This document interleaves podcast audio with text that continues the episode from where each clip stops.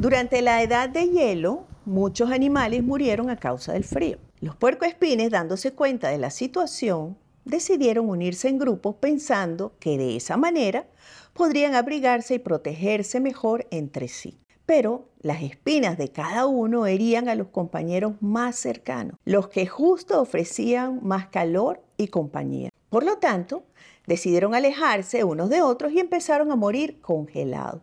Así que entonces tuvieron que tomar otra decisión.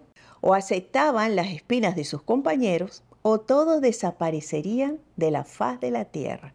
En ese momento, con mucha sabiduría, decidieron volver a estar juntos. De esta forma, aprendieron a convivir con las pequeñas heridas que la relación con ese otro ser cercano y diferente podía ocasionarle, ya que lo más importante era tener el calor y la compañía de los otros. Fue así como al final pudieron lograr sobrevivir.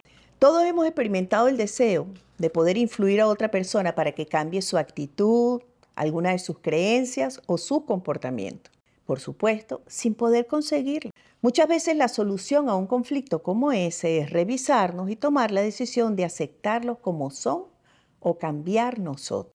Podemos ciertamente compartir con otros nuestras observaciones y sugerencias, con la intención de suavizar su experiencia de vida, que lograr que sea más feliz, que sufra menos, que tenga una vida más tranquila. Pero igualmente tendremos el hecho de que solo cambiarán cuando ellos lo consideren necesario y se sientan listos para hacerlo.